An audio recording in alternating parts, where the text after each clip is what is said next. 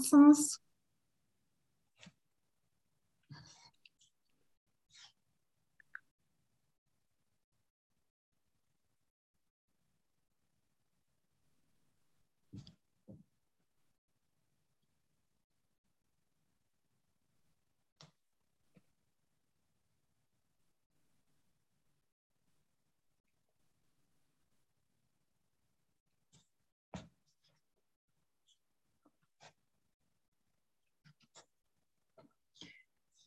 İyi akşamlar e, herkese. Sanat Kritiği Nisan ayında e, bu akşam yine çok heyecanlıyız. E, çok sevdiğimiz bir yazarı Sezen Ünlüören'i ve e, iki güzel kitabını konuk edeceğiz. Hoş geldiniz Sezen Ünlüören. Hoş bulduk. Çok teşekkür ederim. Ben de çok mutlu ve heyecanlıyım burada olmaktan. E, ne mutlu bize. E, tabii Sezen Ünlüören'i e, ilk girişte biraz tanıtacağım izniyle, e, kendisinin izniyle. 1987 doğumlu kendisi ve elimizde e, iki güzel kitabı var. Kıymetli Şeylerin Tanzimi 2017'de e, bizimle buluştu. 2021'de de harika romanı İmtiyaz Yahut Cici Kızlara bir romanla kavuştuk. Kendisi doktora yapıyor idi Harvard'da. Herhalde tamamlandı o. E, ve e, şimdi de artık e, önündeki kariyerini çizmeye devam ediyor. Bize de güzel e, metinler ulaştırmaya devam edecek diyor umuyoruz. Birikimde sanat kritisi çok güzel yazıları var. E, bunları zaten takipçileri biliyor. Onları hiç söylememe gerek yok. O yüzden e, ufak ufak e, söyleşimize geçelim diyorum. Yani şey bu güzel tatlı sözleriniz için tekrar teşekkür edeyim ve sözü size bırakayım tekrar. Ee, bu söyleşilerin artık şey ilk, ilk sorusu e, haline geldi. Ee, siz gerçi e, Edebiyat Haber'de kardeşinizle yapılan e, çok güzel bir röportaj var. Orada bilmiyorum söylememde bir sakınca var mı? Yayınlandığı için herhalde bir sakınca yok ama çok tatlı bir şey söylüyor. Yatarak çalışır diyor, yata yata iki roman yazdı diyor. sizi öyle hayal edince çok hoş bir portre. bütün bu kitapları okuduğumuzda ama e, bir ritüel dışında merak ettiğim başka bir şey var. Sizi o masanın başına oturtan motivasyon nedir? Ne, tabii siz uzun yıllardır yazıyorsunuz aslında. E, birdenbire olan bir şey değil bu ama ne oluyor da e, yazmaya başlıyorsunuz? Yani şey hani onun böyle bir sürü damarı var işte hani bir sürü kanaldan besleniyor vesaire. herhalde en hani bilindik akla gelininde şey yani hani böyle kitap okumayı seven, edebiyatı seven herkes bir noktada ona benzer bir şeyler yapmak. Yani benim zihnimin içinde böyle gürül gürül akan sesler gibi ben de bir ses yapabilir miyim diye bir heves doğuruyor yani herhalde o şey. Yani edebiyatın gerçekten insanın hani canına kanına işleyen bir tarafı o çekişit bir heveste doğuruyor. Ama e, ben kendi hani yazarlık tecrübemden daha e, şey ince, içine girecek bir şey söyleyecek olursam o da e, yani benim ilgimi çeken herhalde şey e, insanların hani yani iki kişinin, üç kişinin, dört kişinin bir araya geldiği zaman birbirlerine söyledikleri, söylemedikleri, o söylediği şeyle ima ettiği diğer şey, oradaki hani minik hani mikro diyebileceğimiz iktidar ilişkileri, geçmişten gelen hani yüzeye çok umulmadık şekilde çıkılan kırgınlıklar falan filan gibi yani o insana dair böyle belli belirsiz sezdiğimiz ama adını koymakta biraz güçlük çektiğimiz o durumlar, duygular bana hep böyle çok cazip, ilgi çekici geliyor ve biraz herhalde şey kendi kafama takılan mevzuların niye kafama takıldığını anlamanın bir yolu oluyor benim için. Onu böyle bir hani karakterlere, durumlara dağıtmak, bu böyle deyince o ne diye düşünmek vesaire. Evet. Peki, e, yani hem dünya edebiyatına yani tabii dünya edebiyatı derken belki daha e, Avrupa merkezi yani Batı edebiyatı dediğimiz bir edebiyattan da bahsediyoruz bir yandan. Ee, hem de Türk edebiyatında yazar ile metni arasındaki ağlar, ilişkiler E, her iki metninizde de çok canlı. E, bir, canlı bir sinir ucu gibi aslında bir yandan da. İnsanlar arasındaki ilişkisel varoluşu da kuran, bazen o ilişkiyi dağıtan, e, bazen parçalayan, bazen uzağa düşüren, birleştiren e, bir yaklaşıma e, sahip. Yani bir eyleme dönüşüyor orada metninizde. Tabii bu yani edebiyatın kendi e, yapısından da kaynaklanan bir şey ama sizin metninize başka bir şey var. E, mesela Çalı Kuşu e, her iki metninizde de e, bu arada metin diyorum ama yani bunları tartışacağız elbette. E, biri roman, biri roman diyecek miyiz, demeyecek miyiz? çok kararsız kal kaldım. Aslında formunda çok e, bir, bir şey yok. O yüzden metin demek bana daha güvenlikli geliyor ama elbette bunu e, güncelleyebiliriz. E, Çalı kuşu öncelikle mesela e, çok e, şey hem atıfta bulunan hem çok etkilenilen bir metin. Yine e, kıymetli şeylerin tanziminde o orası çok e, güzeldi. Fırat'ın e, Tolstoy'un Anne Karenina'sına e, ulaşması ve onunla kurduğu o ilişki. E, bir yerde de aslında Sevim'in kurmasını beklediğimiz bir ilişki gibi ama Sevim'in simetrisinin oraya yerleştiği bir ilişki o. Trajikomik bir yandan da o ilişki. E, Demir karakteri var ve başlı başına bir e, edebi portre o zaten bir yazar portresi yazamayan ve tutunamayan bir portre. Ee, yine Henry James'i görüyoruz. Ee, yani listeyi uzatabiliriz tabii ki. Ee, Louis Cole, Flaubert hepsi e, görüyoruz. Pek çok başka yazarı da görüyoruz. Ee, bu birinci işleyişi bir de edebiyat metinlerinizde ikinci bir e, işleyişi var. Bu da e, gündelik gerçekle e, onu anlattığını iddia eden edebi gerçekliğin bir türlü çakışamaması. E, gündelik duyguyla edebi olanın e, ona nasıl yansıtılacağıyla ilgili bir şey. Yani orada bir karşılığının olup olmamasıyla ilgili bir şey ki İmtiyaz Edici Kızlara bir romanda e, çok önemli bir bölüm var. İzninizle onu paylaşmak istiyorum dinleyicilerle. Şöyle diyor anlatıcı ses, insanların çoğu yabancılaşmayı, ruhsal sızıyı mevzu, mevcut şartlar içinde kendi olmanın bir yolunu bulamayıp kendini kahırla içkiye, eğlenceye vermeyi ancak Dostoyevski romanlarında görünce tanıyabiliyor. Gerçek hayatta karşılarına çıktı mı adını koymaksızın herkesin zaten işte herkes gibi olduğuna dair bir inançta üzerinde düşünme gereği bile duymadan geçip gidiyorlardı. Bunda şaşılacak bir şey yoktu belki de diyor o ses klasik edebiyatın yani e, klasik edebiyattan kastımız 19. yüzyıl edebiyatı elbette 21. yüzyılda e, günümüz yaşam pratiklerine, belki aşık olma biçimlerine, e, var olma mücadelesine e, neler ekleyebilir, nasıl aynı tutabilir, bugün bize ne söyleyebilir, söyleyecekleri bugün için ne derecede duyulur olabilir? Bunlara da biraz dokunup dokunup geçiyorsunuz. Ne söylemek istersiniz bu konuda?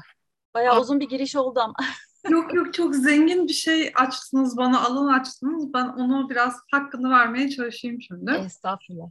Ee, şimdi şey yani zaten hani sizi masanın başına oturtan ne diye sorduğumuzda benim kafam yani dikkatinizi çekmiştir. Bir yandan hani işte insana dair durumlar, e, hisler, adı konmamış e, beklentiler vesaire gibi bir şey. Bir yandan da edebiyatın kendisi diyeyim.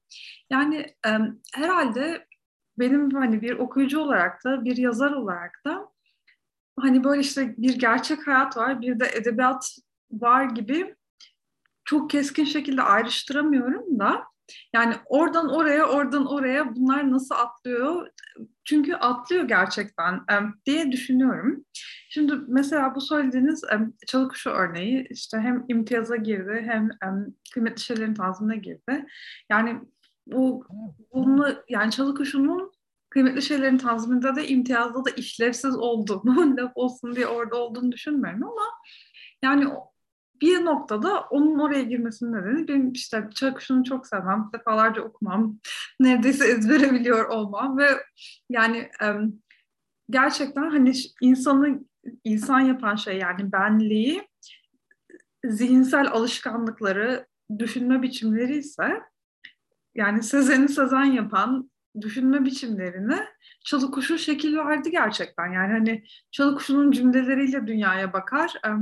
bazı şeyleri çalı kuşunun içinden geçirerek anlar oldum. Oradan da o tekrar geri başka bir kitabın içine dönmüş oldum. Mesela o şey imtiyazdan seçtiğiniz e, pasajı seçtiğinizde de çok mutlu oldum.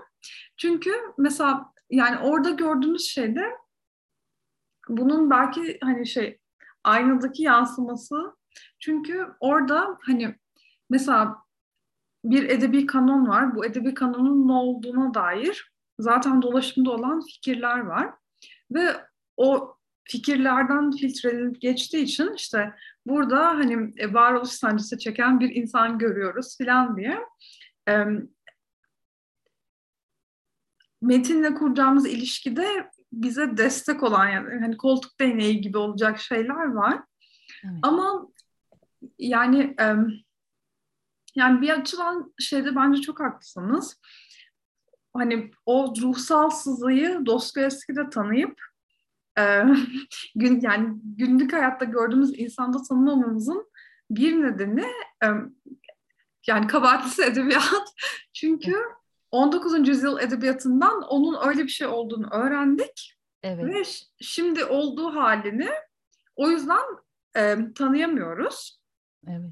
Bir açıdan da e, yani hayat zaten hiçbir zaman bize böyle bir e, kanonlar, üniversite hocaları e, işte hayat yani hayatla ilgili yazılmış kitap da var tabii ki şimdi şey yapmayayım da yani hani e, yani oradaki tek sorun 19. yüzyıl edebiyatının günümüze dair bir şey söyleyememesi değil.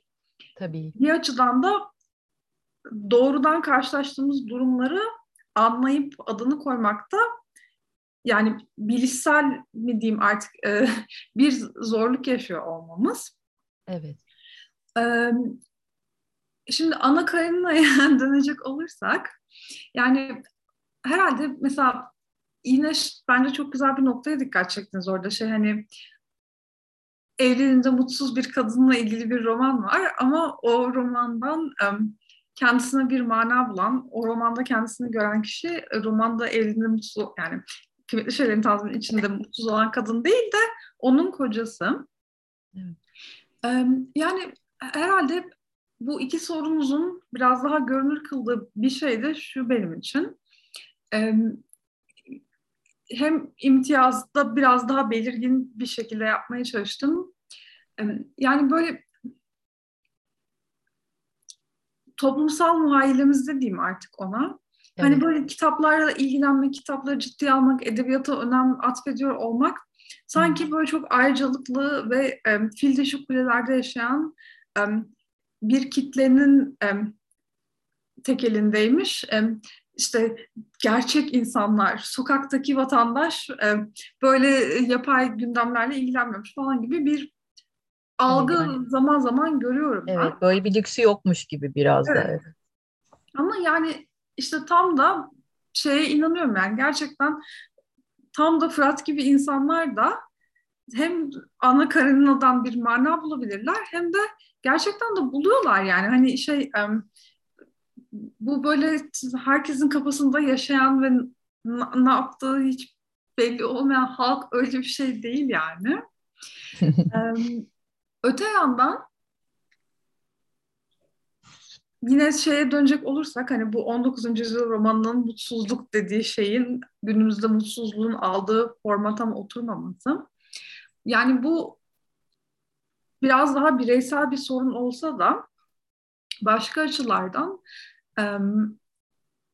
yani romanın anladığı şeyle bizim deneyimlediğimiz şeyin arasındaki uçurum daha ciddi, daha toplumsal, belki daha siyasi noktalara da işaret edebiliyor. Yani yine mesela imtiyazda dikkatinizi çekmiştir. Orada bir kadın var ve o kadın yani baştan çıkaracak kişi bir erkek. Çünkü kadınlar erkeklerin peşinden koşmaz, erkekler kadınların peşinden evet. koşar. Çünkü evet. bütün kitaplardan biz bunu böyle öğrendik falan filan. Yani kadınların duyguları, arzuları yok mu? Var falan gibi. Yani belki özel olarak hani o mutsuzluk anın için olmasa bile evet. başka bir sürü konu için hani mesela yine şeyde imtiyazda çok kitap okuyan bir kadın var ve o evet. kadının çok kitap okuması o kadına iyi gelmiyor. Çünkü okuduğu kitaplar hep bu bahsettiğim işte erkek kadın tavlar türü kitaplar. Ee, o açıdan herhalde şey e, imtiyazın kendisi de erkek kadın tavlamadığı bir kitap yaparsak nasıl oluru biraz düşünüyor herhalde gerçekten. Evet, evet. Peki, tabii ben iki met yani iki e, metni de okurken bir sürü şey not aldım ve böyle e, bir sürü şeyi de sizinle konuşmak istedim ama malum süre var. Çok da uçuşmak da istemiyorum ama e, biraz böyle notlarım sanki dağıldı o yüzden özür diliyorum. Belki konudan konuya attım ama bir, yani bir bütünlük oluşturmaya çalışacağım. Metnin cinsiyeti meselesine biraz gelmek istiyorum izninizle. İmtiyaz e, Cici Kızlara bir romanda Eylem ile Nergis'in konuştuğu bir bölüm var. Orada e, izninizle alıntılıyorum. E, kadın olarak kitabı tabii ki salgılayacaktı. İçgüdüyle, sezgiyle yazacaktı. Oturup düşüne düşüne yazacak hali yoktu ya diyor. Tabii çok istihza da var orada biraz ama e, çok kıymetli bir bakış bence bu. E, çok önemli bir şey. Sadece edebiyat yani e, metin üretmek için değil, e, sanatın da e, bakışının cinsiyeti e, metin metninizde var.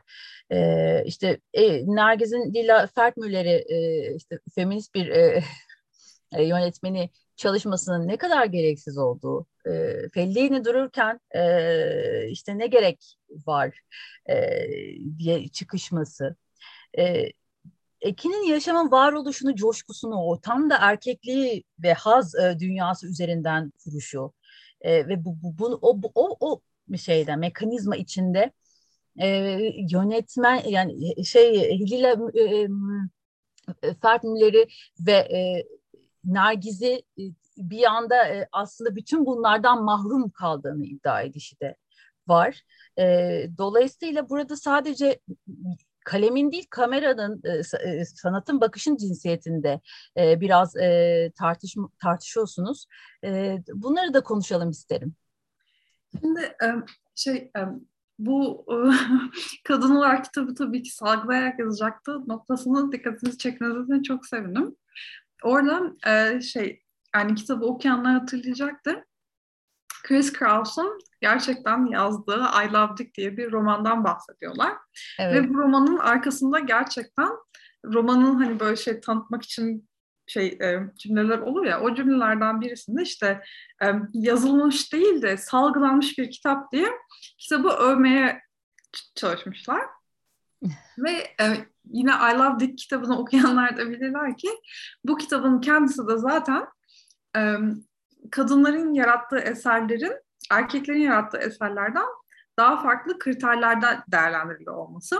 Yani zavallı Chris Kraus'la alay eder gibi kadının kitabının arkasına bu kadın kitabı salgılamış yazmışlar. O, o bu konuşma biraz oradan doğuyor. Evet. Ve yani mesela şey yine başka bir romanda bir sahnede şey bunlar erkek romanı yazmaya karar veriyorlar. İşte Paris'te dolaşıyorlar, viski içiyorlar. E, sevgilileri evlenmek istiyor. Bunlar bağlanmaya hazır değil falan. Evet. Yani e, şimdi hani kadın romanı salgılanıyorsa erkek romanı da öyle bir şey oluyor yani falan diye. Onun e, bir mizahını yapıyorlar gerçekten. Şimdi mesela Ekin'le Ekin'in hani onu çalışma bunu çalış demesinde benim en azından niyet ettiğim bir sürü farklı katman var. Biraz sizin evet. de bildiğiniz gibi. Evet. Şimdi bir yandan Ekin'le Nergis orada yeni tanışmışlar. Ama Ekin bir erkek olarak sen onu çalışma, bunu çalış diye Nergis'e akıl vermeyi kendisine hak görüyorum. Evet. Bir de tabii ki yani e, Nergis böyle feminist bir yönetmeni feminist bir şekilde çalışmak istiyor. Ekin boşver erkek yönetmen çalışıyor dediğiniz gibi öyle de bir şey var. Ama mesela şeyi dikkat çekmeniz o yüzden çok hoşuma gitti. Hani böyle bir Fellini neşesi, bir Fellini evet. um, ya, e, bir yandan da çok erkek hazzı ama Fellini yani öyle, öyle bir bakış yani o e, şeyi falan düşündüğümüzde e, şelale sahnesini falan çok, çok erkek bir sahne yani. Yani bir yandan öyle bir yandan da şimdi gerçekten hani böyle bir işte hani 1950'lerin 60'ların um, toplumsal cinsiyet bakışlarından tabii ki azade değil ama yani Fellini'de de gerçekten böyle bir yaşam iştahı, yaşam neşesi, evet. hayatı kendine hak görmek evet. var ve bunun hani belki motoru ya da hani şarj aleti erkek olmak ama yani e, Nergis'in böyle kenarına çekilip fare gibi mi mi mi mi bir şeyler yapmasındansa yani gez, dolaş, patlat, uçur falan Tabii. diye um, Ekin'in ona söylediği bir şeyin yani um, her açıdan haksız değil yani bence. Hani evet. belki o hak görmenin hani erkeklikle ilişkisini kesip daha ziyade yani hayatı hayattan tat almak, hayattan bir şeyler almak bu tür şeyleri bir um, um, yani hani bence kaçınılmaz olarak bunu erkeklikle ilişkilendiriyoruz ama yani kadınlara da böyle alanları um, açabilmekle ilgili de bir um, kay, kaygısı var yani bence o şeyin um, anın diyeyim kitaptaki. Evet, onu zaten sormak istiyordum. İyi oldu sizin bu noktaya gelmeniz. Yani Nergiz'in o kendini yaratma kendini inşa hani çok kullanıyoruz ama kendini yaratma serüveninde, kendi yolculuğunda, kendi olma yolculuğunda daha doğrusu biraz da payı olsun istiyor Ekin. Yani bu çok bu da çok aslında çok hani şey yanlış bir yere gidiyorsun hani feminist işlerde falan dünyaya bakışın değişecek. Yani bunalacaksın, üzüleceksin. Hani bunlara hiç gerek yok aslında. Ve e, orada bir tür şey de var yani bir kurtarma fantazisi de var e, e, kadın hani gideceği yoldan çekip çıkarma ve hayata döndürme şey de var ama söylediğiniz şeyde çok haklısınız. E, orayı tamamen de o biçimde algılayamayız bence. Ve e, çok çarpıcı bir şey söylüyor orada. Çileciliğin tezahürü diyor. E, tabii onu Tarkovski'ye bağlayarak söylüyor ama e, orası çok önemli ve şöyle diyor. Her mutluluğu kanırtıla kanırtıla ödenmesi gereken bir bedeli olduğunu düşünüyorsun. Ondan kararlarını görev ve kefaret duygusuyla alıyorsun bence demesi. Ee, bu burayı çok mühim buluyorum ve burayı konuşalım da istiyorum. Aslında orada bir uyandırma şeyi de var, e, efekti de var e, Nergiz'i. E, ama tabii orada bizim bütün bu bireysel e, ya da varoluşsal bir sarsıntı gibi de değil de orada sanki Türkiye'deki yaşayan e, kadın tecrübesine de e, sesleniyor bir yandan. E, ama yani bu çileli hayatı da biz seçmedik. Bunu da biliyoruz yani. E, o yüzden bilmiyorum bu aşırı bir yorum mu? Siz ne dersiniz? Ne düşünürsünüz bu konuda? Yok yok şimdi yine bence oradaki böyle e, çok güzel katmanlı şeye e, tam böyle parmak bastınız.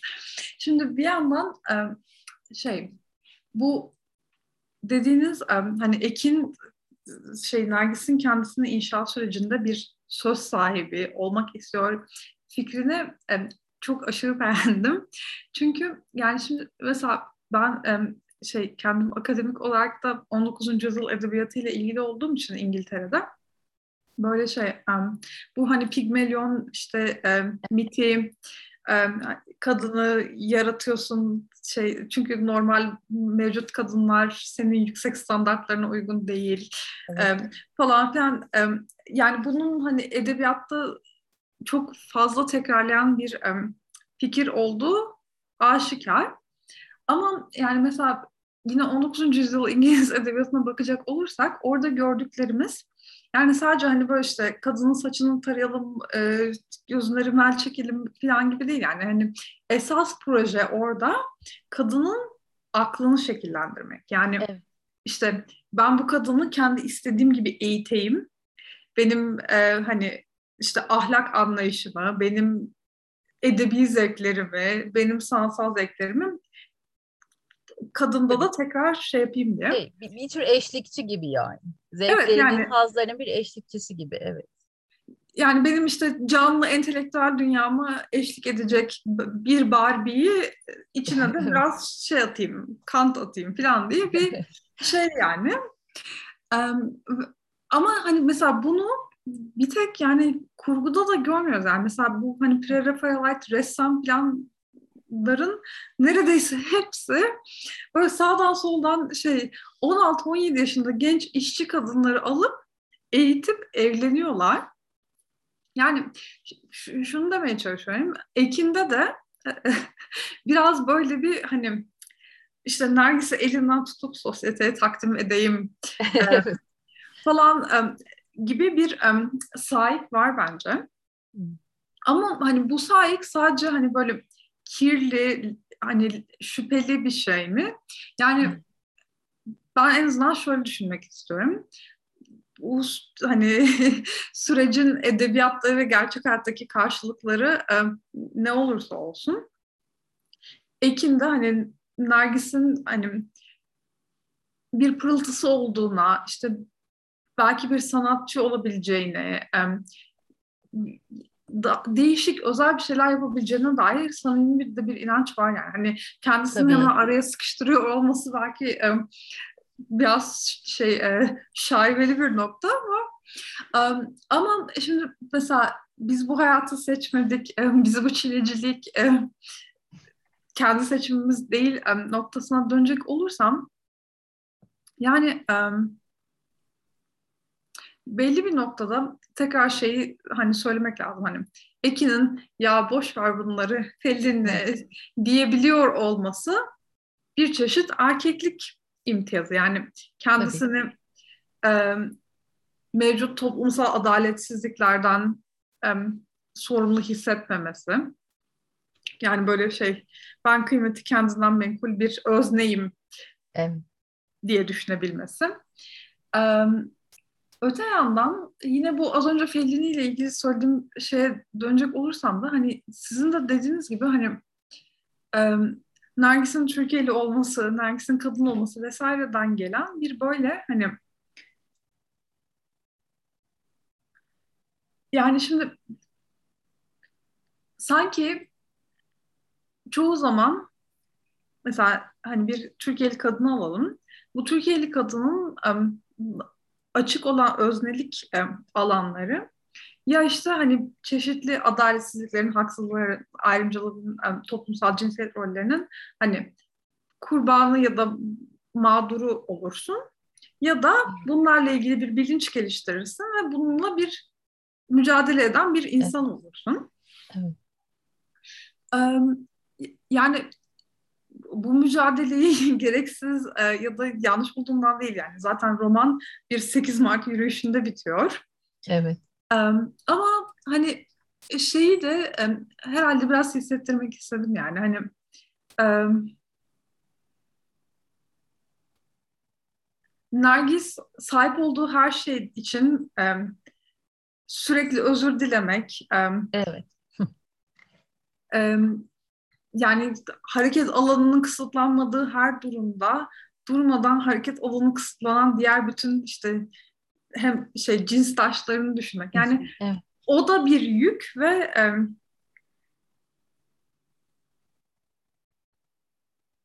yani e, herhalde o yükü biraz daha görünür kılmak. Evet. E, hani başka bir çeşit olmaya dair bir özlemi hissettirmek evet, gibi kaygıları da vardı sanırım o şey yani, anın. An. Evet. Ee, peki bu erkek karakterlerden eğer devam edersek e, kıymetli şeylerin tanziminde İlker var. E, Mert de var elbette. Başka erkek karakterler de var ama Mert'le kıyaslandığında İlker bambaşka bir yerde duruyor. İmtiyaz Yazgıcı Kızlar'da da Ekin karakteri var ve bu iki erkek karakterinin de bir, bir noktada hmm, böyle erkeklik performansına dahil edilebilecek bir e, ortak tutumuyla karşılaşıyoruz. E, bu, bu bütün bu işte e, aşk ilişkisi e, pratikleri içerisinde e, de elbette bir baştan çıkarma tavırları var. Ama tabii bunu çok rahatsız edici biçimde ya da böyle bir e, maskülen bir tarzda değil. E, bedensel performansların yanı sıra böyle bir zihni az önce konuştuğumuz o e, zihnen e, e şey fethetme hani öyle diyebilir miyiz bilmiyorum gibi bir takım çabalar içine giriyor ikisi de. Tabii farklı karakterler ama hani böyle bir şeyde e, birleşiyorlar gibi.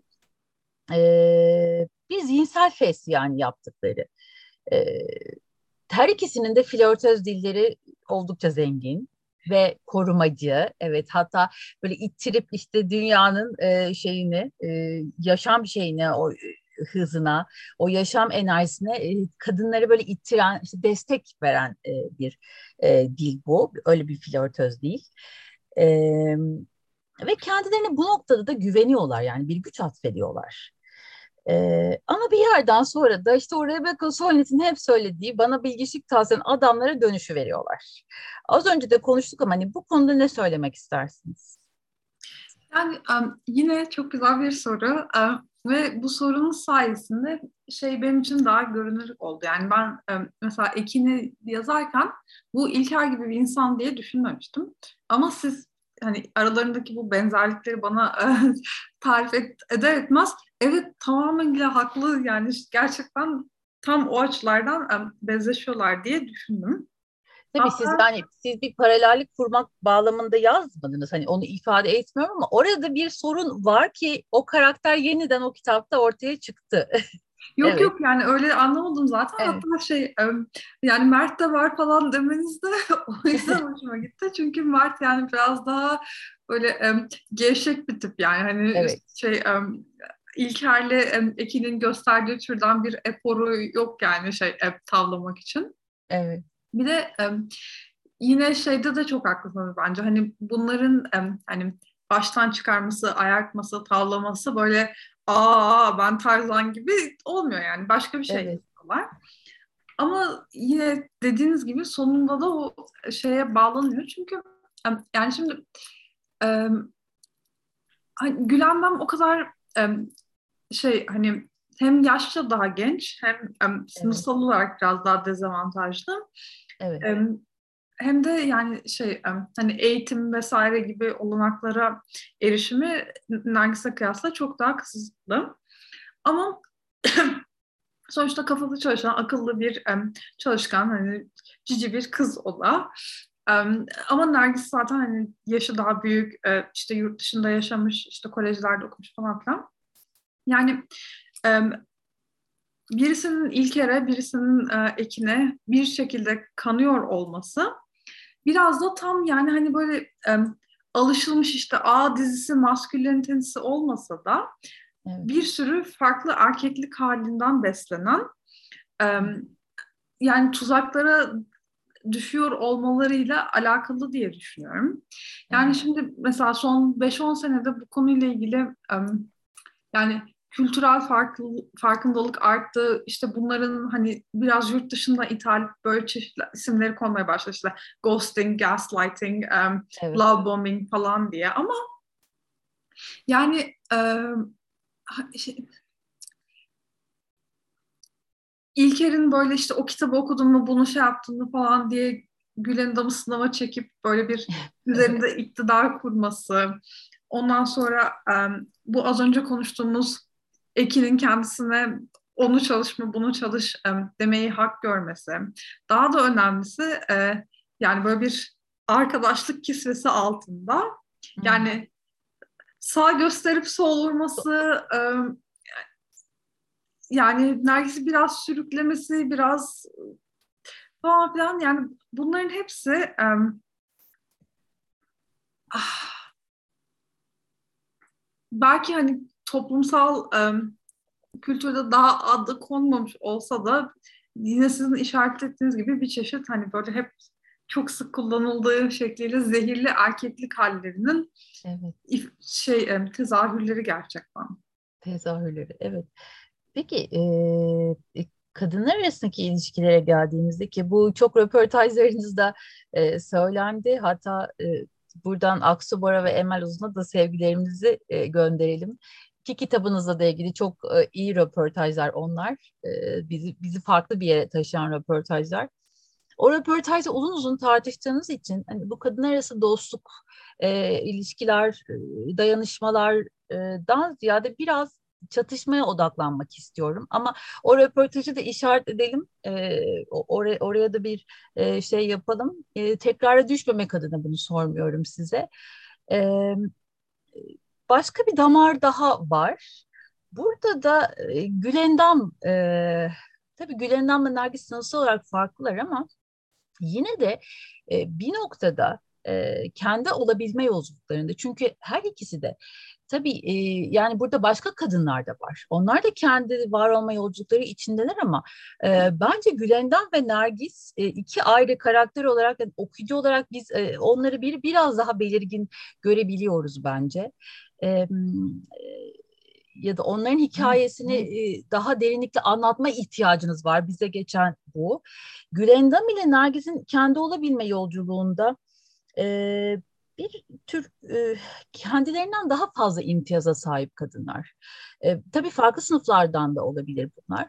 Ama e, kendilerinden daha farklı imtiyazlara sahip olan kadınlar karşısında bir tür e, korku değil ama bir yetersizlik duygusuna kapılıyorlar. Ve hani buna bir sınıf, sınıf kini gibi bir şey kullanmak istemiyorum ama bir sınıf çatışması da tam o da değil. E, bir, bir, böyle şey tekinsiz bir duygu ve kendini dünyaya karşı yeterli donanıma sahip olmamakla e, itham edecek kadar ileri giden bir e, rahatsızlık, rahatsız edici bir duygu. E, bunu biraz konuşalım istiyorum. Mesela Gülendam'ın Ezgi'nin kıyafetleri karşısında e, düşündükleri ama Ezgi'nin bundan bir haber biçimde ortada salınması falan o sahne çok görkemliydi mesela. E, aynı şekilde Nergis'in Lale Ela'yla olan ilişkisi. E, orada kendini güçsüz, hayat karşısında donanımsız hissetmesi. E, ama burada sanki bütün o e, karşıda izlenen insanın yeteneklerinden bir alıkonulmuşluk var. E, o e, imtiyazlara sahip olmadıkları için aslında bir noktada da biraz donanımsız hissediyorlar kendilerini. E, bu, bunu da biraz yani böyle dokunup e, geçiyorsunuz. E, sadece bu imtiyaz meselesinin her iki romanda da var şüphesiz. E, ikinci roman çok daha e, ka, kademeli ve e, katmerli anlatıyor. Ama e, bu imtiyaz meselesi sadece sınıf bağlamında da tartışmıyorsunuz. E, cinsiyet rejimi, devlet işleyişi, e, aile olma pratikleri, anne baba oluş, anne babanın çocuk üzerindeki e, telkinleri, işte iradesi, e, aşk ilişkileri, eğitim ağları çok çok yönlü bir e, imtiyaz alanı açıyorsunuz siz. Her iki metinde de bu konuda ne söylemek istersiniz? Şimdi şöyle başından alarak düşündüklerimi siz konuşurken anlatmaya çalışayım. Öncelikle yani bu hani kadınlar arasındaki ilişkilerin sadece birbirini destekleyen, besleyen şeyler değil, gerilim hatları olduğunu tespit etmenize çok sevindim. Çünkü bence iki kitapta da bu var yani. Şimdi mesela Sevim'in annesinin kendisi Sevim yaşındayken işte hani kocasına izinsiz bir şey aldı falan diye. Aa, evet bir kolye küpe takımı evet. var evet o, o, o sahnede çok çarpıcı evet. Görüyoruz ama bu şeye te, e, bir, dönüşmüyor yani ben kocamla böyle bir ilişki yaşadım benim kızım kendi eşiyle farklı bir ilişki yaşasın değil yani evet. bir şekilde kendisi o um, dinamiklerin içerisinde çok mutsuz olduğu halde kızının da tam kendisi gibi kendisinin yaşadığı hayatın birebir aynısını yaşaması yönünde bir irade var. Ve bunu bir başarı olarak görüyor. Ben kızıma e, gelin duvaklı e, e, o ev kan e, revan içinde ama e, kızımı ben e, sağlıkla gelin de duvaklı gönderdim evimden diyebiliyor. Evet. Evet. Tam olarak öyle. Ee, yani şey şimdi imtiyazda da böyle tabii en belirgin hat e, Nergis'le Lale ile arasındaki ama hani işte e, bir noktada e, birisi Nergis'e filmlerle ilgili fikrini soruyor. İşte başka bir kadın orada bir kadının otorite pozisyonuna gelmesinden rahatsız oluyor. Konuyu değiştirmeye çalışıyor falan. Böyle şeyler oluyor yani. Şimdi imtiyaz meselesi mesela o şey şimdi siz söyleyince fark ettim. Gülendam'ın Ezgi'nin kıyafetlerine bakıp bunlar nasıl bir kıyafetmiş diye şaşırdığı gibi bu şey imtiyazlı Nergis yönetmen hanım şey Charlotte evet. ve şey Louis Martin yemeğe gidiyorlar ve şey Nergis ben niye gümüş yüzük taktım o altın takıyor, takıyor gömleğinin evet. kumaşı falan diye bunları düşünüyorum. Yani hani sadece böyle bir Nergis şey Ezgi'ye yönelmiş bir e, haset de değil yani romanın başında tabii. Nergis'i e, yatta eğlenen insanlara tükürürken falan Tabii görüyorum. tabii evet evet. Ama e, şimdi dediğiniz gibi bu sadece sınıfsal bir şey değil. Ama Hı. tabii ki sınıf çok önemli bir rol oynayan bir şey. Yani hani e, mesela Gülendam'ın etrafındakiler kadar iyi İngilizce bilmemesi, onlar işte tatile giderken onun e, şey kasiyer olarak çalışmak zorunda olması vesaire. Nergis de e, hani çok görünür bilin bir şekilde hani sınıfsal dezavantajlara sahip değil ama kendi alıştığı hayat tarzından e, aşağı düşmüş ve e, o, onun e, öfkesini mi diyelim artık e, yaşıyor gerçekten. Şimdi bunun Gülendam'ın örneğinde Ezgi'ye, Nergis'in örneğinde de Lale'ler yönelmesinin bence psikolojik açıklaması. Yani insanın hani minik bir şey farklı olsaydı ben bu insan olabilirdim diye. Yani hani sen buradayken şuradakine değil de şuradakine evet. biraz daha um, öfkeni daha um, evet. yani um, başa çıkılabilir bir ölçek olarak e, oraya yönlendirmekle ilgili. Ama e, yani şimdi bu şey söylediğinizle ilgili biraz daha kitabın çerçevesinden çıkan başka bir şey söyleyeyim. E, mesela imtiyazın okuyucularının haliyle imtiyaz hakkında ne düşündüğünü merak ediyorum ve mesela hani internette falan böyle bir yorumlar vesaire karşılaştığım zaman merak ve keyifle dinliyorum. İki tane genç kadın böyle bir um, YouTube videosu mu ne çekmişler imtiyaz hakkında sohbet ettikleri. Ve yanlış hatırlamıyorsam şey diye konuşuyorlar yani um, Allah bunun hangisi akıl fikir versin. uh, İtalya'ya gitmiş. Şey yani ben olsam oraların nasıl tozunu attırırdım bu böyle şey depresyondayım falan diye şey yapıyor. Yani burada benim ilgimi çeken nokta yani Nergis'in kitap içinde belki Lale ile ilgili düşündüğü şeyleri kitabın okuyucusundan Nergis'le ilgili düşünüyor. Onu da biraz daha şöyle bir şeyle ilgili olduğunu düşünüyorum. Yani bu artık hani Türkiye'nin içinde bulunduğu siyasi iklimle mi ilgili demek lazım, e, hani ekonomik konjonktürle mi ilgili demek lazım. Yani çok geniş kitlelerin e, iyi hayata, yani iyi hayattan kastım da hani böyle latte içtiğin ve e, şey e, her değil. Hafta sonu AVM'ye gittin değil yani anlamlı e, kendini zenginleştirme imkanlarına erişiminin olduğu bir hayat yani e, iyi hayata erişimin e, böyle çok büyük kitlelerce sanki mümkün olmayan bir şeymiş gibi deneyimlenmesi. Evet, ee, çok yine, önemli bir şey söylüyorsun biraz şey dışarıdan başka bir şey söyleyeyim.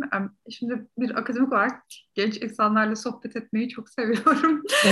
Biliyorsunuz falan diye. Yani hani işte sınırsız imkanın olsa ne yaparsın falan diye sorduğum herkes yani bu 18-23 yaş grubu diyelim. İşte yurt dışına gitmek, dünyayı görmek isterim falan diyor. Yani böyle şeyler artık hani neredeyse bir ülke olarak elimizden imkan olarak kayıp giden şeyler. Evet. Yani ben hani şey Nergis'te bu kitlelerin sesi olsun falan filan gibi değil ama hani evet. orada gerçekten böyle bir yani benim dil öğrenebilmem, istediğim kitapları okuyabilmem, işte konserlere gidebilmem, dünyayı görebilmem, hani hayatımı daha güzel ve zengin kılmam bu kadar zor olmamalıydı duygusu oradan oraya yayılıyor sanki yani. Evet, evet, evet çok haklısınız. Ee, peki İmtiyaz Yahut Cici Kızlara bir romana geri dönmek istiyorum. Aksu Bora ve Emin Uzun'la yaptığınız röportajda e, Nergiz'in yaşamına daima ayıp olmasın e, diye e, bir ayıp olmasın ahlakı diyorsunuz orada o çok güzel. Ayıp olmasın ahlakına sahip e, olduğundan ve bunu da yaşamındaki kararlara yönlenmeleri e, etkili olduğundan bahsediyorsunuz o röportajda. Nergis'in bu tavrını ya da Nergis'in e, böylesi bir tavrını biz kıymetli şeylerin e, anlatıcı sesinde de duyuyoruz. E, girişte, giriş bölümünde yani metnin giriş bölümünde, eşik bölümünde e, Selim'le Fırat'ın dairesini gezerken e, orada bir e, şey var sürekli böyle e, şey değil yani hani bize bir e, adab muaşeret veren değil ama hani siz de biliyorsunuz ayıp olur hani yapmayalım böyle bir şey diyen bir tür e, şey çağrı sesi var. E, ve tabii burada bize mahremiyeti de e, mahremiyetin varlığını da hatırlatan bir şey. Çünkü e, aslında edebiyat bir noktada da mahremiyeti açık eden, mahremiyeti e, bize gösteren, sunan bir alan. E, bu ahlak nedir? bu yani ayıp olmasın ahlakı nedir? Biraz bunu konuşalım istiyorum. Şimdi yine benim çok bilinç düzeyinde farkında olmadığım güzel bağlantıyı böyle çekip çıkardınız. Ben Nergis'in ayıp olmasın ahlakını düşünürken biraz şöyle şeyleri düşünüyorum. Yani Nergis işte mesela bir tane adam işte her gün Nergis'le buluşmak için kapısına geliyor, onunla evet. bir şeyler yaşıyor. Sonra benim sevgilim vardı, aa bak nasıl söylemeyi unutmuşum falan diyor. Nergis de yani işte e, bu bunca zaman yaptığın nedir diye sormuyor. İşte hani benden ne istiyorsun diye sormuyor. Ben bunu romantik bir ilişki gibi görmüştüm. Yani böyle hani şey flört ederken arkadaşmışız gibi yapmaya kendime uygun bulmuyorum demiyor. Yani işte ha biz arkadaşmışız o zaman tamam ben yanlış anlamışım ya, herhalde falan diye kısıp oturuyor yani. Evet. Ee, ya da işte hani böyle kendi arkadaş grubum yani bu şey Dilruba ve Eylem'i demiyorum da hani evet. diğer şey hani daha burjuva arkadaş grubum. Evet. Onlardan çok memnun değil ama hani ben sizden memnun değilim. Ben yani hani illa böyle bir yüzleşmeye de gerek yok yani. Hani müsait değilim, görüşmeyeceğim, başka şey yapacağım falan. Hani böyle her şeye sürüklenip gidiyor yani. Çünkü aman bir gerilim olmasın, aman bir şey olmasın diye. Şimdi oradan siz mesela kıymetli şeylerin tanrına geçtiğinizde ben acaba hani böyle bir üst kuşaktan işte oğlum bak kızla geziyorsun ama falan hani oralara mı gideceksiniz diye düşündüm ama siz çok daha sürprizli bir yere gidip o anlatıcının da o şeyi benimsediği ahlakı böyle bir faş ettiniz. Onunla ilgili de herhalde tam dediğiniz şey yani hani şimdi edebiyat insanların böyle gizlilerine, kuytularına girmek, bilinmesini istemedikleri düşünceleri havalandırıp ele güne saçmak, onların hani kendilerinden memnun olmadıkları anlarına tanıklık etmek vesaire falan gibi bir yani şey azıcık neredeyse röntgence diyebileceğimiz bir evet. eğilim. Evet. hele de o açılış sahnesinde hani böyle bir kamera gibi odadan odaya dolaşırken evet. biz evet. yani sonuçta tanıdığımız bir insanın evini kurcalıyoruz. Evet. Ama yani şimdi hani o edebiyatın kendi eğilimi buradaysa o evde yaşayan insanların da tam o dediğiniz işte ayıp olmasın ahlakı. İşte hani bak o çocukla çok gezdin, eğlen adın çıkar işte evet. falan filan. Bunlar da hani terazinin öbür kefesinde ve demek ki yani orada öyle bir baskı unsuru var ki o romanın bakmak isteyen gözünü bu taraf ağır basıyor. Tamam yatak odalarına şey yapmayalım falan diye kaçır yani o um, bahsettiğiniz duygunun hani karakterlerden anlatıya sirayet ettiği bir an, an yani gerçekten. Evet, evet. Ee, peki biraz buradan devam etmek istiyorum bu mahremiyet meselesinden. E, çünkü kıymetli şeylerin tanziminde siz tam olarak da aslında biraz e, tam olarak galiba biraz değil yani bu, bunu kurcalıyorsunuz. Bunu bayağı deşiyorsunuz hatta. E, tabii bu benim yorumum ama bu çok aşırı bir yorum da olabilir. Yani bunu tartışalım lütfen. E, 19. yüzyıl Batı Edebiyatı, yani Avrupa merkezli edebiyatta e, tabii doğrudan evin içi, e, tabii sokaklar da var yani o, o, o bambaşka bir şey ama doğrudan evin içi mahremiyet tartışılmaya başlandığı için, gösterilmeye başlandığı için. E, tabii bir de o dönemde hani bir, bir, bir tür yani aslında her dönemin bir dağılma e, işte bir, bir bir bir kriz dönemleri var yüzyılların ve o dönemlerde ilk e, muhafaza altına alınması gereken yer hep ev ve aile e, oluyor. İşte devlet yapısında, ekonomi yapısında ne, neden bahsedeceksek yani hep önce bir aile e, söz konusu. E, bu aileyi korumak adına tabii ahlaki kaygılarla belki de biraz da erkek yazarlara böyle fütursuzca e, yatak odalarına daldığı, e, bunları anlattığı falan böyle bir e, dönem. O mahremiyeti korumaya yani savunmaya çalışıyor. Bizzat onu açan böyle şey yapan bir şey, bir eğ, eğilim diyelim. E, siz sanki bunu biraz e, böyle mizahi tonda da bir atıfta bulunarak hani buna da e, bilmek yani anlatıyorsunuz e, o yazar sesi anlatıyor tabii siz e, anlatıcı olarak siz diyorum. E, Şimdi bunu bileceksiniz de ne olacak yani? Siz de biliyorsunuz ki çok gereksiz bir bilgi. Yani bütün 19. yüzyıl betimlemeleri uzun uzun böyle işte anlata anlata bitirilmeyen betimlemeler illa fotoğrafik olsun diye böyle uzatılan o betimlemelere karşı bir, bir tür istihza gibi de e, olduğunu düşündüm. E, ama yani bilmiyorum doğru mu düşündüm? bir saniye bir düşüneyim dediklerinizi. şöyle şey bildiğim yerinden başlayayım, bilmediğim yerinde dururum. Ee, şimdi bu Aksu Bora'nın ismini geçirdiniz, ben de adım kendisini. Onun um, bu şey hani toplumsal cinsiyet rolleri, aile, işte modernleşme falanla ilgili e, yazdıklarından öğrendiğimiz e, e, yani işte şey özellikle mesela Orta Doğu toplumları hani modernleşmeye e, heves ettikleri zaman ya da batılılaşmaya kendi kimliklerini kaybetmemek için aileye sarılırlar. Yani aile, kadın, burası geleneksel kalsın, biz o esnada. AVM'yi inşa edelim falan diye bir e, proje yani. O yüzden de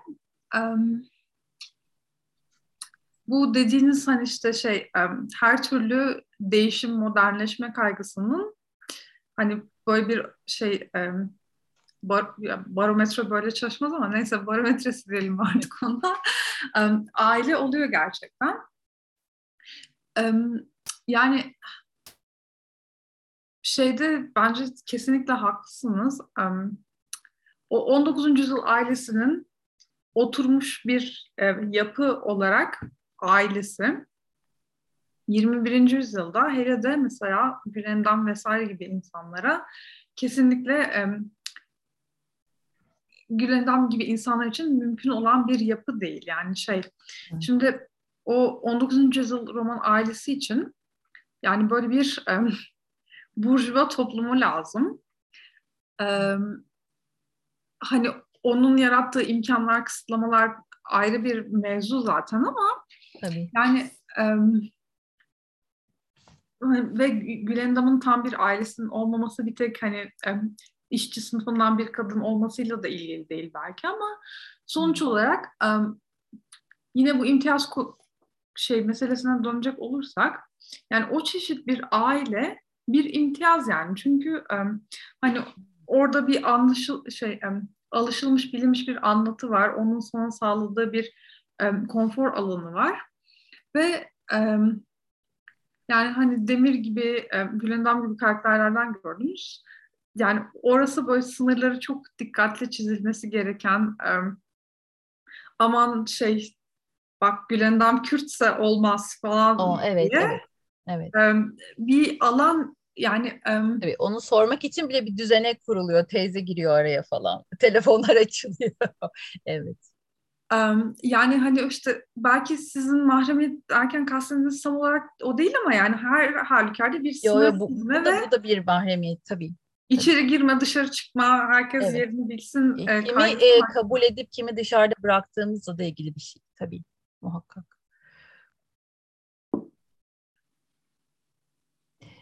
Peki, e, buradan biraz daha devam edelim istiyorum bu hattan. Sizi de çok yormadan ve sıkmadan.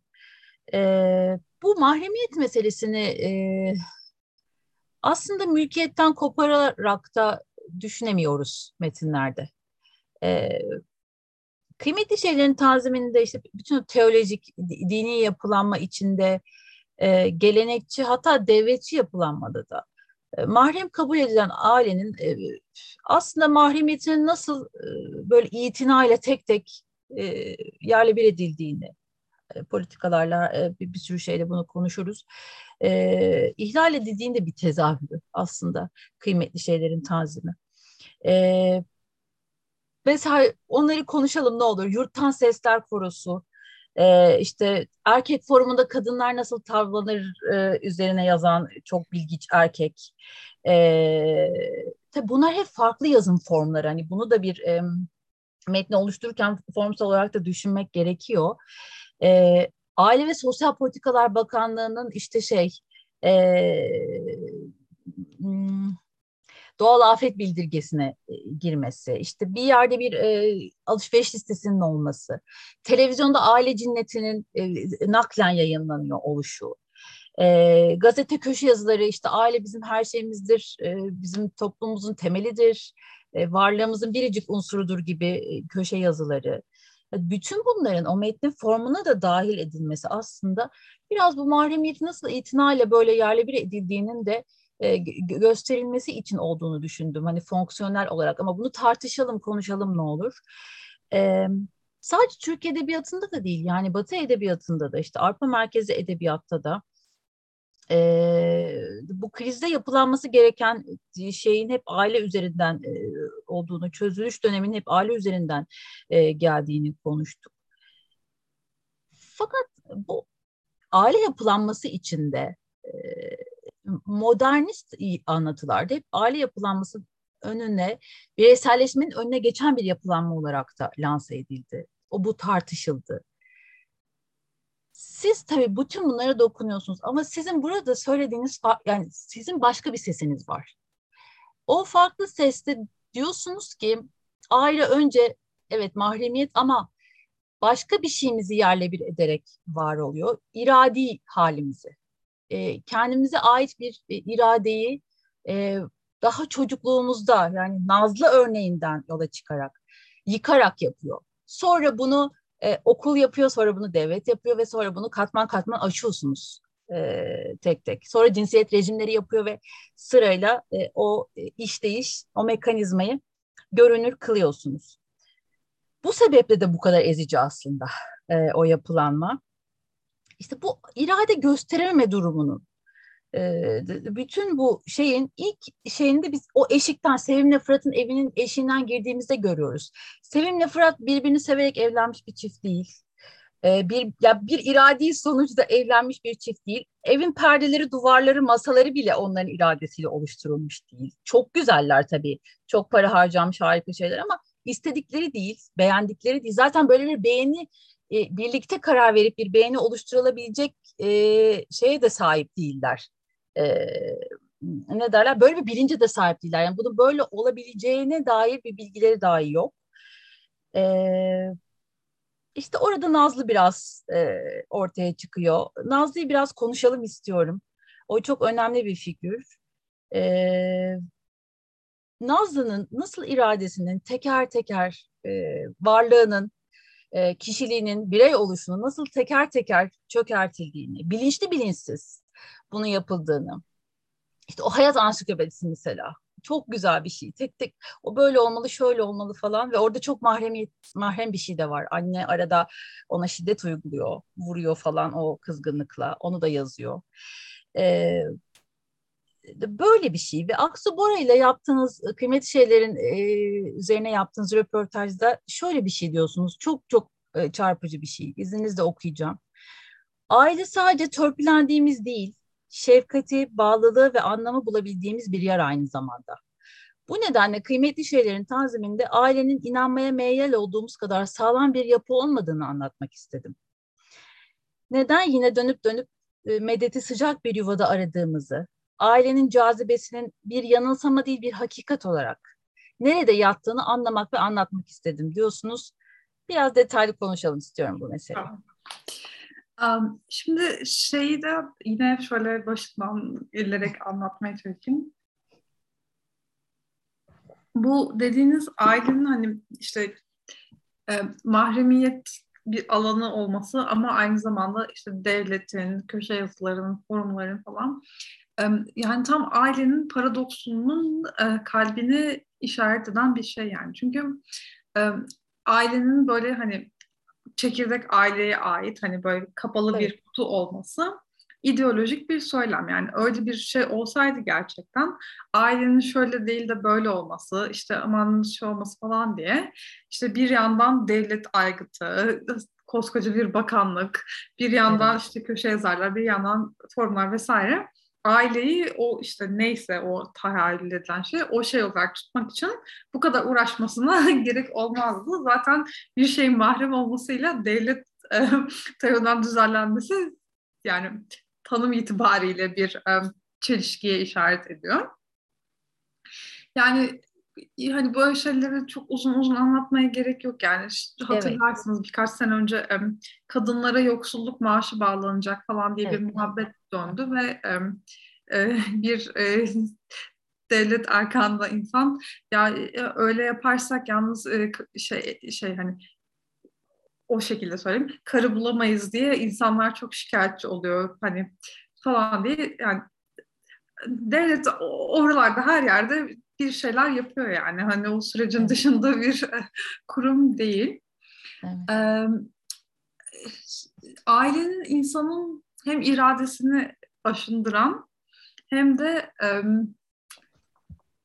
bu sonda bahs- değindiğiniz gibi hani sevgiyi, sıcaklığı vesaire bulduğu bir yer olması fikrine yani dönecek olursak mesela um, gerçekten belki hani modernlik, bireyleşme falan değil de o irade kısmı yani mesela bir noktada Sevim eviyle patolojik bir ilişki geliştiriyor ve durmadan temizlik evet. yapmaya başlıyor. Evet, evet. Ve bu o her da, şeyin önüne geçiyor, evet. Tam aslında sizin dediğiniz gibi yani o evliliği seçmemiş, o eşyayı seçmemiş, o evi seçmemiş, hayatını seçmemiş ve yani çok minik bir alanda bir çeşit um, irade gösteriyor yani ben burayı böyle temizleyeceğim diye. Evet. Um, ve hiç şaşırtıcı olmayan bir biçimde yani bu böyle bir yani gerçekten hani patolojik bir yanı var Sevim'in e, takıntılı bir şekilde ev temizlemesinde ama hani işte annesi babası etrafındaki insanlar hani Sevim'in ne derdi var da böyle yapıyor değil de yani o davranışı da ortadan kaldıralım. Kaldıralım, ve evet. dışarıdan bakınca normal gözükmeye devam etsin. Evet diye evet. düşünüyorum. Ben, yani ve hani bu etrafımızdakiler bizi şaşırtacak şeyler yapmasınlar. Bizim alıştığımız düzen devam etsin isteği bir açıdan da çok insani bir istek. Yani hani insan böyle her zaman son derece bencil ve eh, işte eh, iki yüzlü sahiplerle böyle yapmıyor. Hani şey Fırat akşamları kalkıp bilgisayardan böyle bir hani internetten mutsuzluğuna çare arıyor. Evet. Ve Demir de buna sinir oluyor şey. Akşam ne halt yiyor bu? Hani porno siteye mi giriyor? Ne yapıyor? Evet. Ee, e, hani normal değil bu şey e, evde o, hani otursun karısıyla falan diye. Hani mesela Demir'i o kadar aile kurumuyla eşleştirmesek bile o da yani hani herkes etrafındaki herkesi şey kutunda Normale doğru e, diye e, törpülüyor yani. Evet.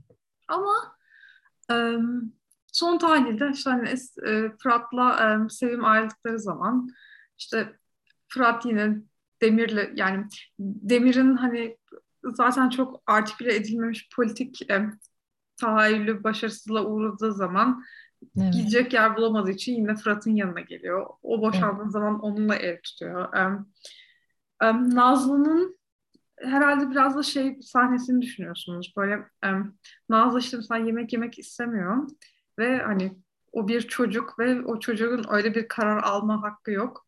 Yok. Evet. Annesinin ona zorla yemek yedirmesi lazım.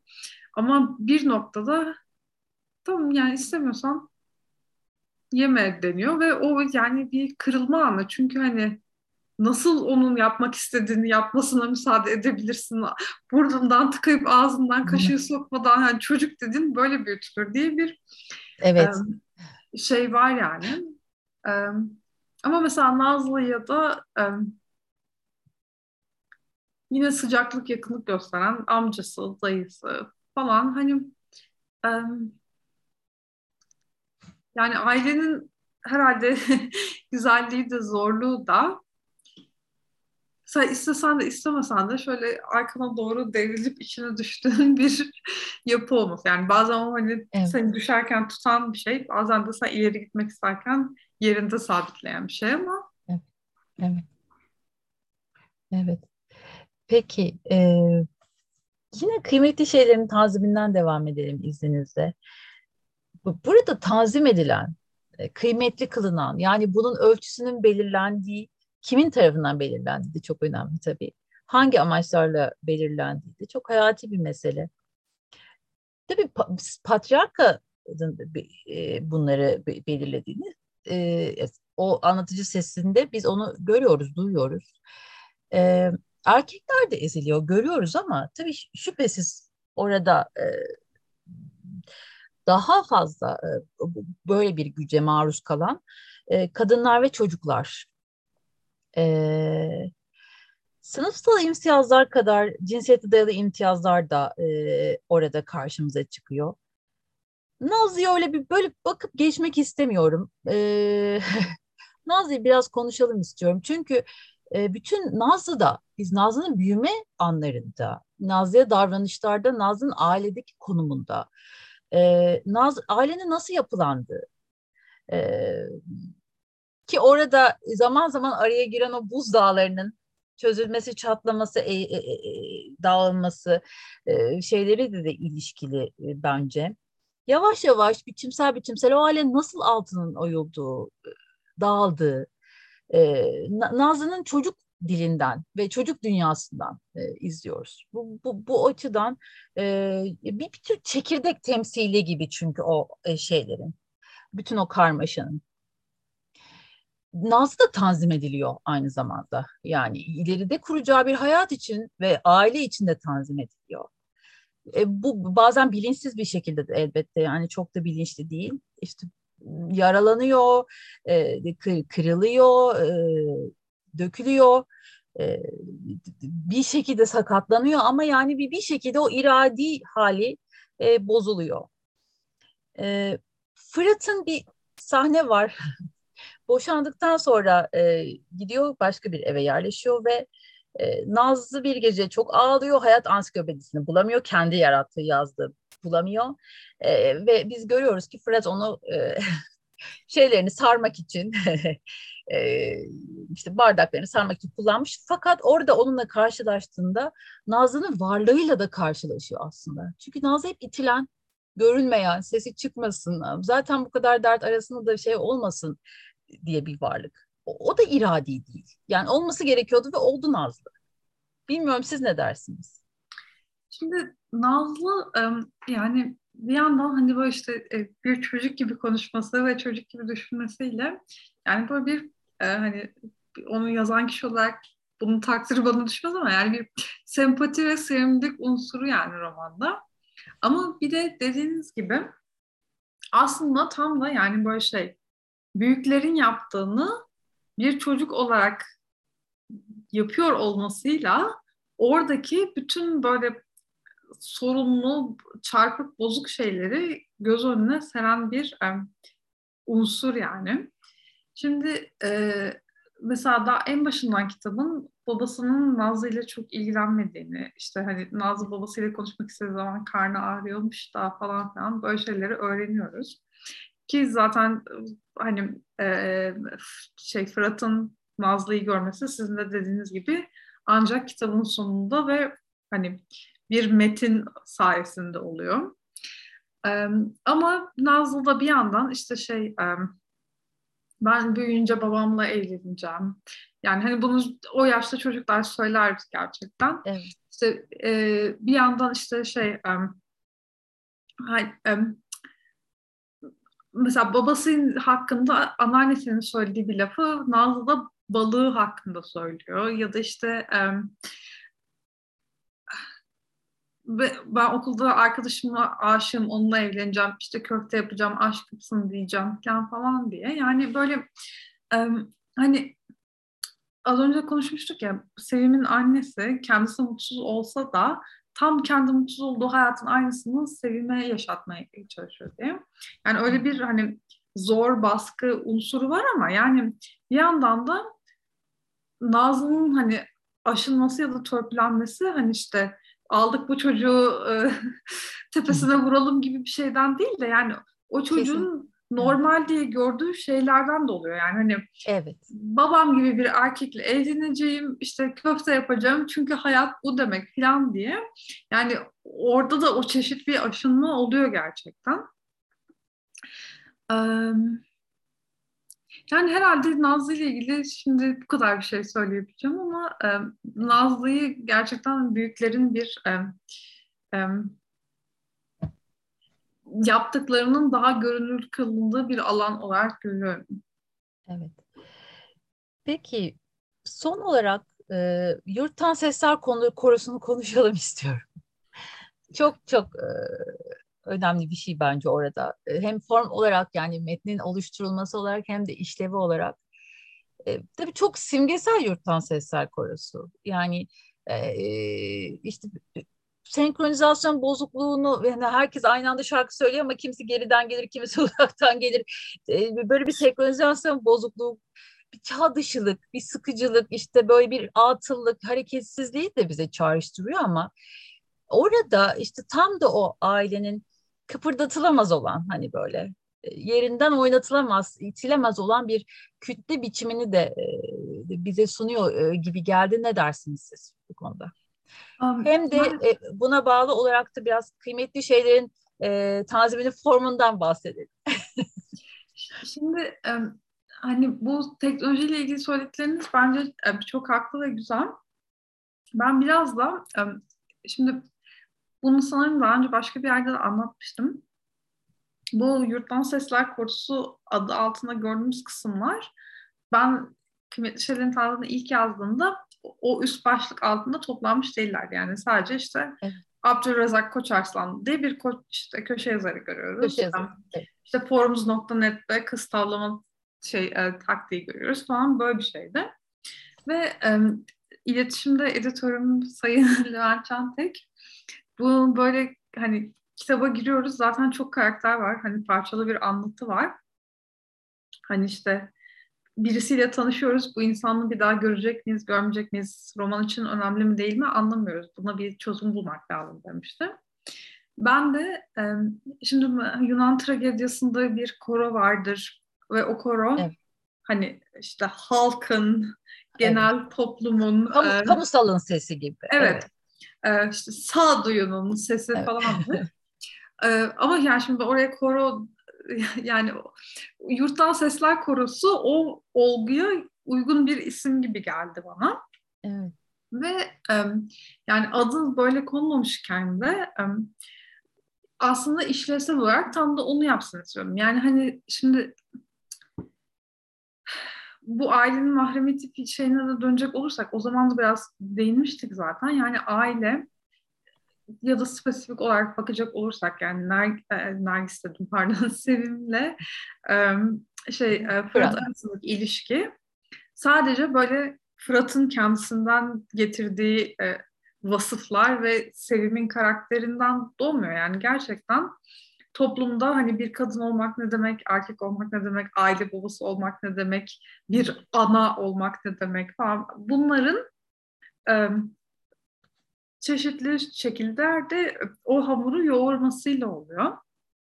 O açıdan da yani hem romanın biçimi hem Yurtlar Sesler Korosu e, yani sevimin sevim olarak atabileceği adımların kısıtlı olması bir yandan da işte hani toplumda genel geçer bir yargı kadınlar paralı erkek sever falan bunlarla alakalıyı biraz daha göstermek isteyen bir e, araçtı diyeyim herhalde. Evet. Peki ee, sevgili Sezen Ünlüönen, e, sorularımın ve notlarımın sonuna geldik. E, sizin eklemek, mutlaka konuşmamız gerekiyordu dediğiniz bir şey varsa onu alalım. Sonra belki sorularımız olabiliyor dinleyicilerimiz arasından. Sonra sorularımızı alalım. Yani ben e, bu güzel sohbet için teşekkür ediyorum. E, herhalde eklemek istediğim özel bir şey yok. Sağ olun. Peki. Ee, tekrar çok teşekkür ediyoruz bu akşam bizimle olduğunuz için, konuğumuz olduğunuz için. Ee, dinleyen, kıymetli vaktini ayıran herkese de çok teşekkür ediyoruz. Önümüzdeki ay görüşmek dileğiyle diyoruz. İyi akşamlar.